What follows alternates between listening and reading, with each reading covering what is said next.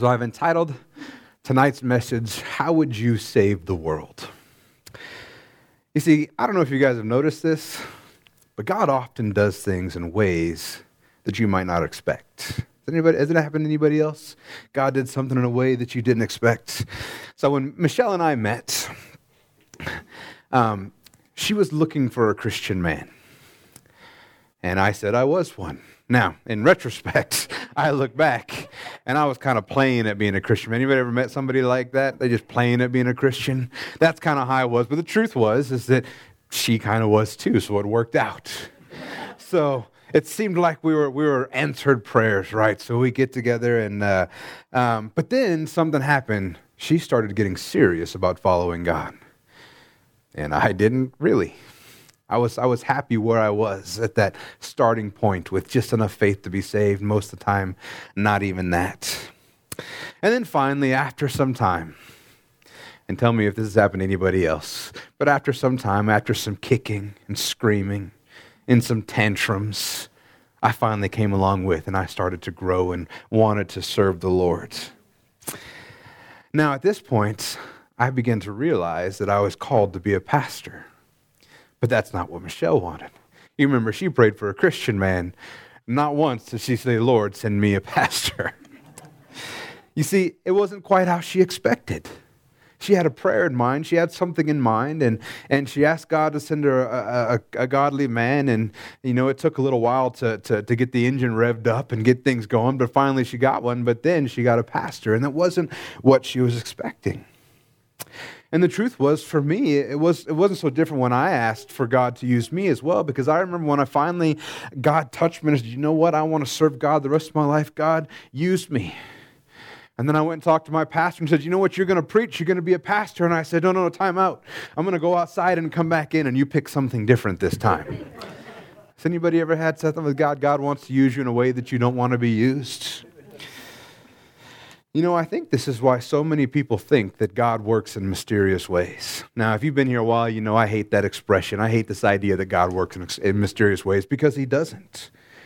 He, he expresses His will in His Word. Matter of fact, we can see God's, God's will perfectly in the person of Jesus Christ. So His, his will is not mysterious. But how he enacts his will sometimes doesn't line up with how we would do it. It doesn't line up with what we expect, so we think it's mysterious. And the truth is, how God saved the world is one of those things. Because it certainly isn't how man would do it. If man was given the task, here's the parameters, here's what you have to do, how would you save the world? And the reason why I know this isn't how man would do it, because every other religion in the world, every single one, is this plan that's put in place so that, that you can figure out how to somehow do well enough to make yourself right with God. Christianity is the only one where God came to us and God made a way for us because every other single religion is about you performing, about you doing something. But however, Christianity in God's great wisdom, He sent His Son to take care of us. The whole reason Jesus was born is because we couldn't do it ourselves. And that's the thing I don't know about you guys, but that's not how I would have expected the world to get saved. And the Jews, they had a different idea as well, right? They had this idea that there was going to be this political warrior figure that was going to come down and save them from the Romans. He was going to free them from oppression because he was going to rise up and be a earthly king, a political king. And it certainly didn't happen how the Jews expected. Matter of fact, to this day, many of them are still confused in their expectations, and they're waiting for somebody who has already came. Amen? Because the thing is, is that when we start deciding how we would do things, it oftentimes looks different than what God would do.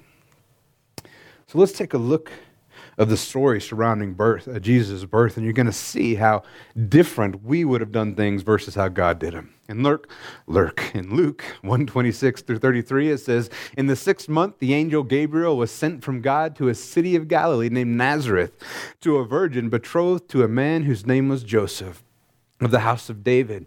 And the virgin's name was Mary. And he came to her and said, Greetings, O favored one, the Lord is with you. But she was greatly troubled at the saying and tried to discern what sort of greeting this might be.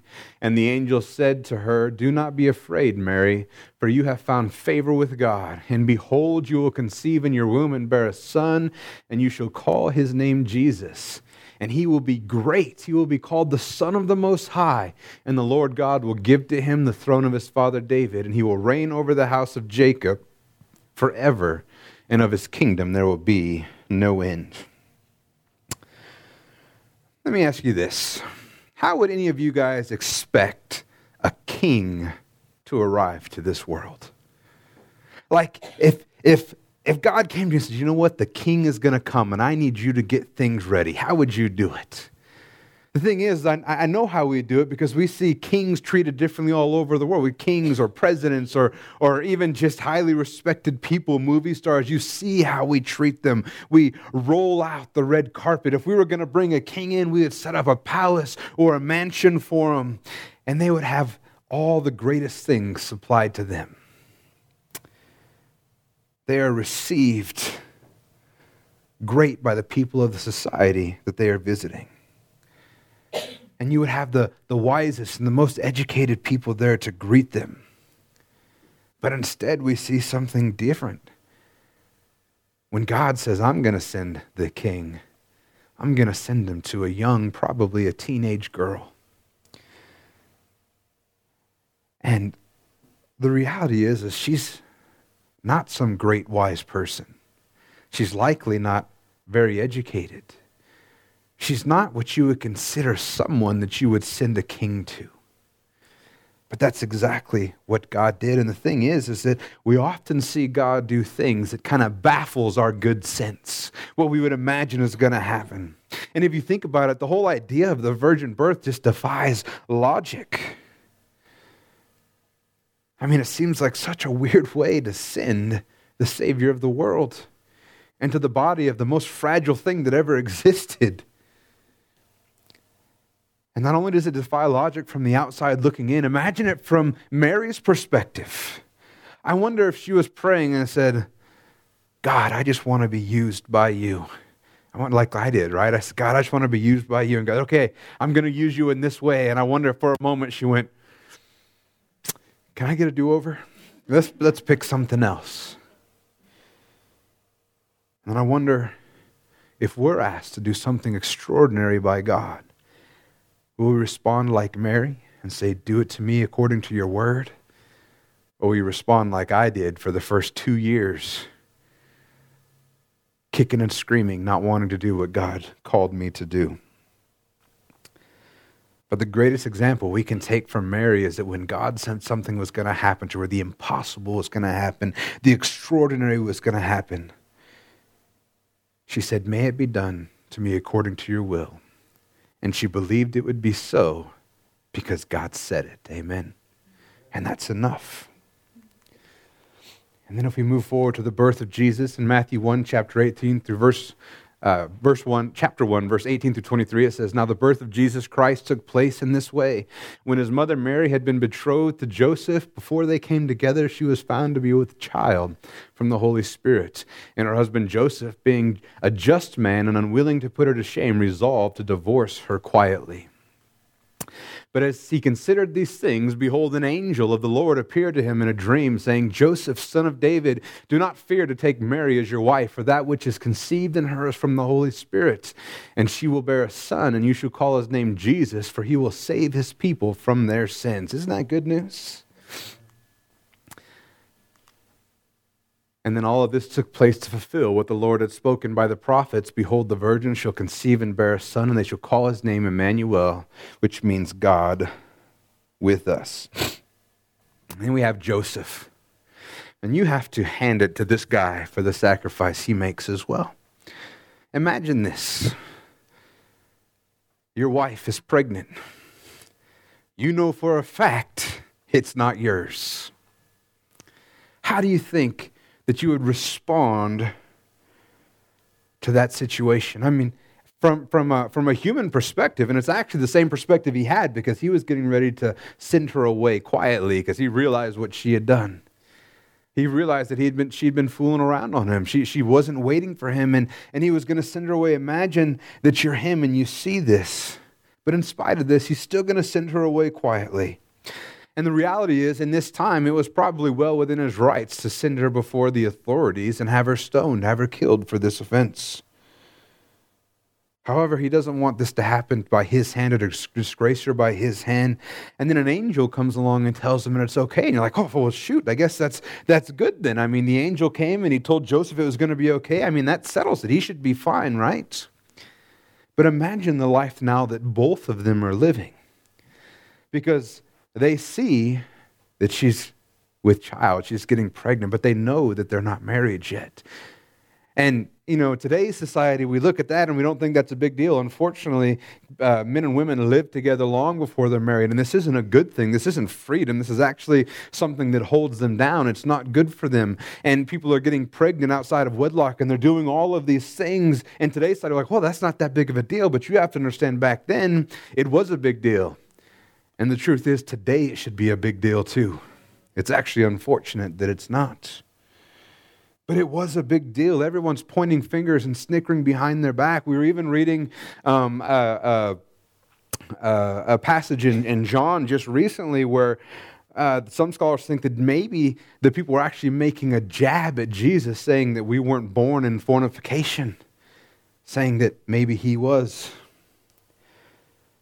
And the reality is, is that there are so many times in the scripture when we see people asked to endure something great, to endure shame or humility or pain or all kinds of things. I mean, think about it. David was hunted by Saul for years, even after he was told he was going to be king.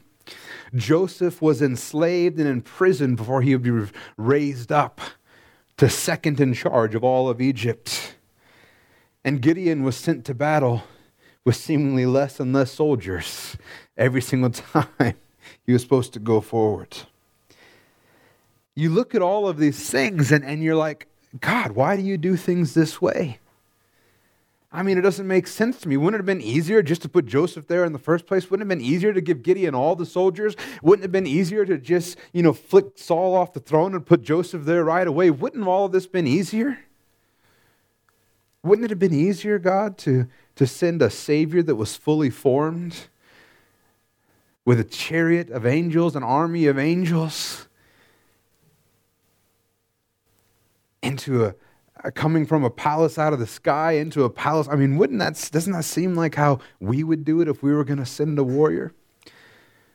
Some of you are like, oh no, Pastor Wayne, that's not how I do. I've watched movies. I know exactly how everybody would send a hero. That's the way it happens.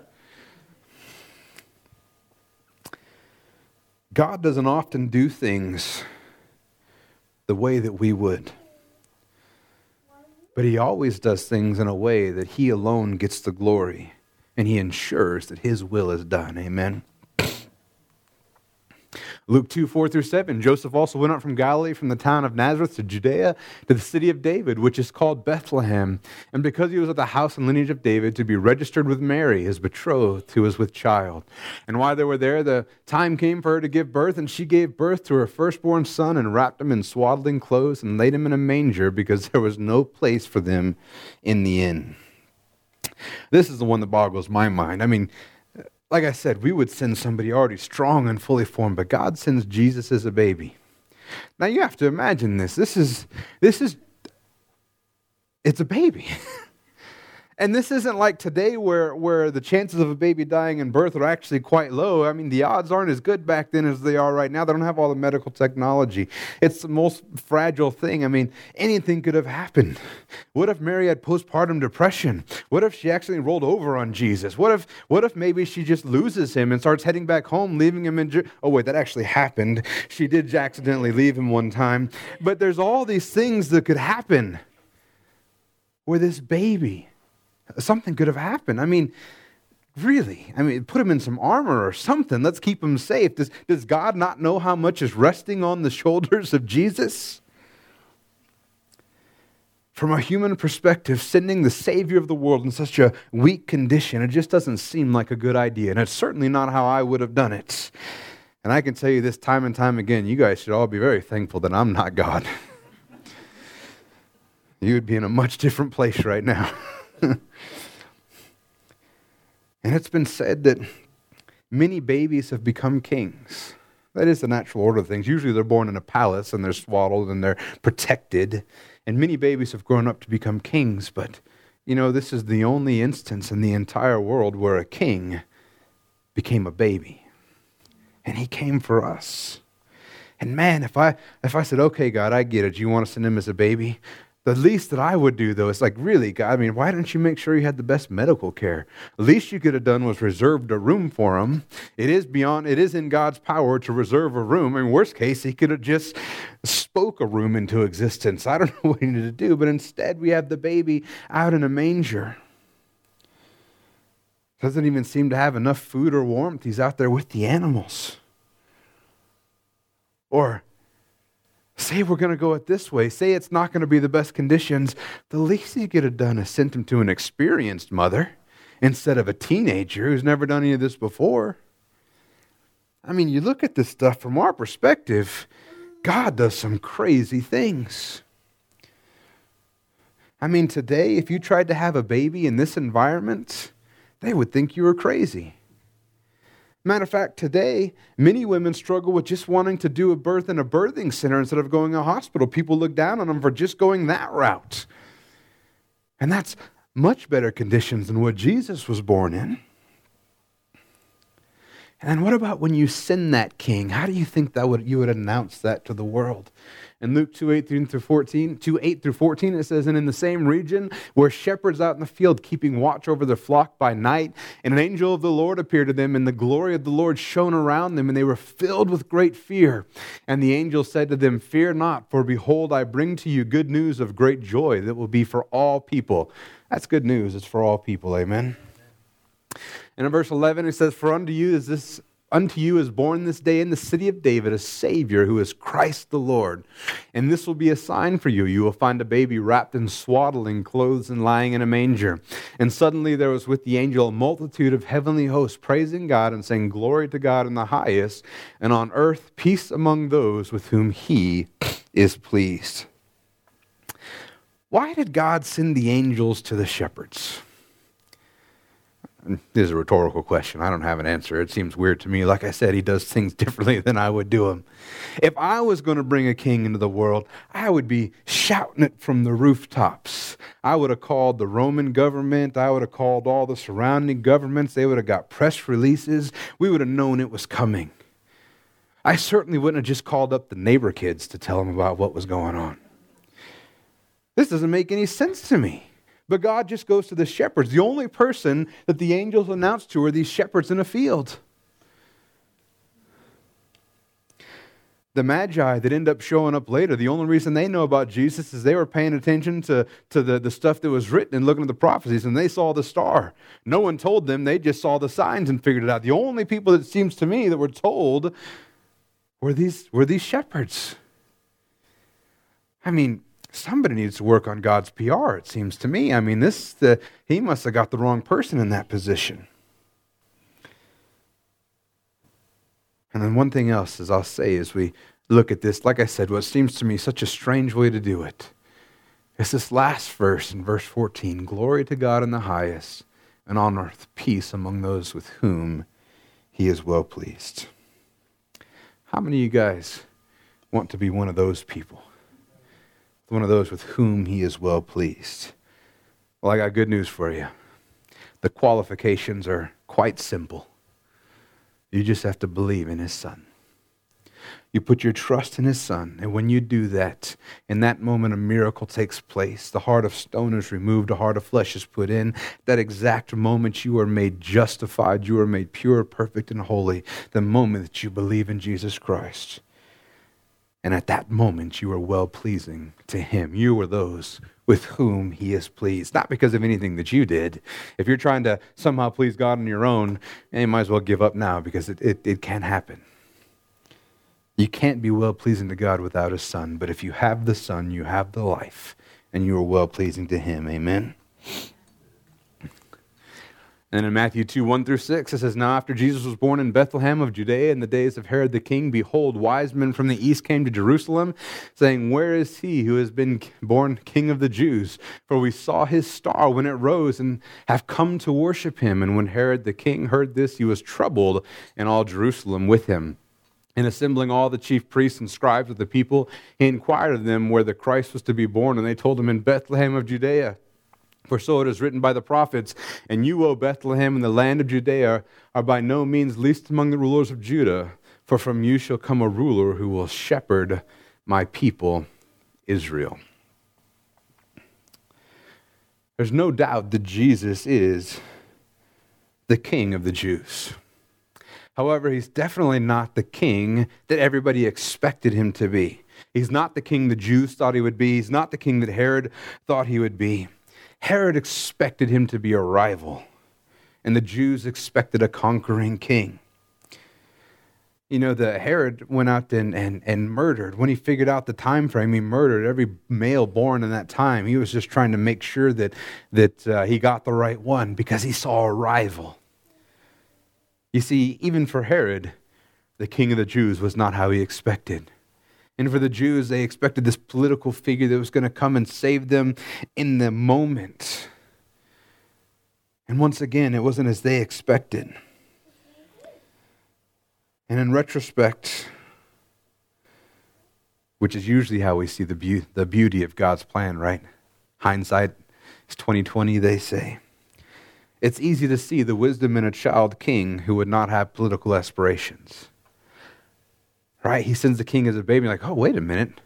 Maybe that does make a little sense. Hopefully, somebody wouldn't be intimidated by a baby. And then, after Herod's failed attempt to kill Jesus, it seems that the Roman government wasn't really interested anymore after that. It wasn't until Jesus showed back up later and started taking the Jews off that they wanted to kill him. And even in the end, Pilate wanted to wash his hands of the deed. But like I said, if it was our plan, we would have sent a conquering king to overthrow the Romans. But God's plan was different because he was not looking to free people in a specific time, he was looking to free people for all time. He wasn't looking to give them a new political leader, but he was looking to give them a Lord for all of eternity. And what he did in his son wasn't just a temporary stopgap, it was a permanent fix for all time. Amen. And we'll go ahead and finish up here in Romans 10 8 through 13. But what does it say? The word is near you in your mouth and in your heart. That is the word of faith that we proclaim. Because if you confess with your heart, or sorry, with your mouth, that Jesus is Lord, and you believe in your heart that God raised him from the dead, you will be saved. For with the heart one believes and is justified, and with the mouth one confesses and is saved. For the scripture says, Everyone who believes in him will not be put to shame. For there is no distinction between Jew and Greek, for the same Lord is Lord of all, bestowing his riches on all who call on him. For everyone who calls on the name of the Lord will be saved. The last thing that I want to look at that's not quite how we would expect it to be is the actual plan of salvation. You see, when when men looks at how they can be saved. And, and we know this is true because we see all the other religions that have been put in place that have this exact same plan. As we come up with this way of how we can earn salvation, how we can make ourselves right with whatever God we've decided to create. But the real path to salvation is something completely different. You don't have to earn it. You don't have to perform. You only have to confess confess with your mouth and believe in your heart that Jesus was risen from the dead. This is not how we would have done it, but it's the only way that it could have been done. And what do you know? God's way is the right way. Our way, as usual, is wrong. And in doing it this way, God didn't compromise who He is but he still made a way for us to be saved, for us to be right with him, because he made us brand new by stepping out of his throne and onto the cross to give his life for us, to pay the penalty that we could never pay, to suffer the suffering that we could never suffer and come out the other side alive. He did it all for us.